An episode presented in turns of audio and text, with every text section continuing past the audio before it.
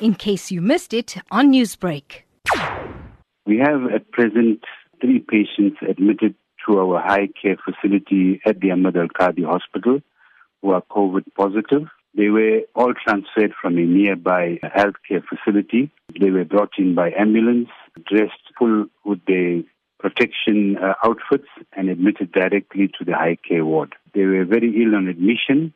The good news is that they are all recovering well, and in fact, one patient will be discharged soon from the hospital. Why is it important for the patient's COVID 19 status to be known on admission? While there is a lot of concern about patients that are admitted to hospital that are COVID positive, I think the important thing for the general public to understand that at least if the status of the patient is known on admission, then at least they can be dealt with appropriately. I think the bigger concern for the health institutions and the general public is those patients that are asymptomatic, that are well, and you meet them at the shopping places, you meet them at the chemists, so those are the people that actually we should be more concerned about. I think once a patient is admitted to the hospital as a COVID positive patient, all the necessary precautions are taken. So they really don't pose a big risk to the hospital or the public in general.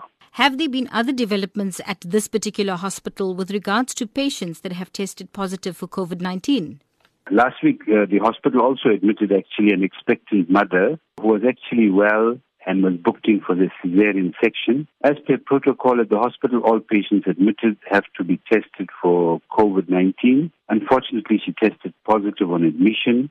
We proceeded with all the guidelines and the protocols from the Department of Health. The cesarean section proceeded uneventfully. In fact, the baby was delivered. The baby, unfortunately, also tested positive. But the good news is that both mother and child are well and they've been discharged from the hospital and they're back home. I think all the necessary precautions were taken in the maternity ward and in the theater, and the necessary cleaning was done after the procedures. So I think those mothers that have to deliver their baby can have comfort in the fact that you would be screened before you come to the hospital, and then your status would be known to the doctors and the hospital so that you can be treated appropriately and don't pose a risk to other patients who may be COVID negative.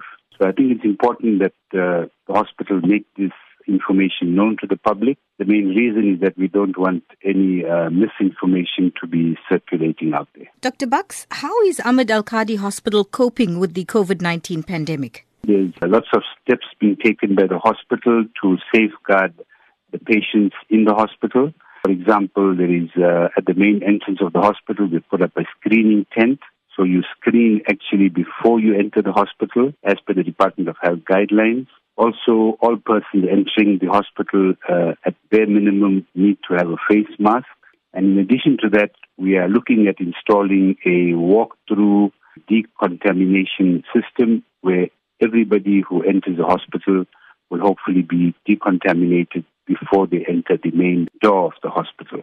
We're obviously restricting visiting of patients to the hospital except in cases of patients that are in ICU and maternity, and these two uh, are done by appointment only. So unfortunately, uh, bad news for other visitors. They will not be allowed to visit patients at the hospital. Newsbreak, Lotus FM, powered by SABC News.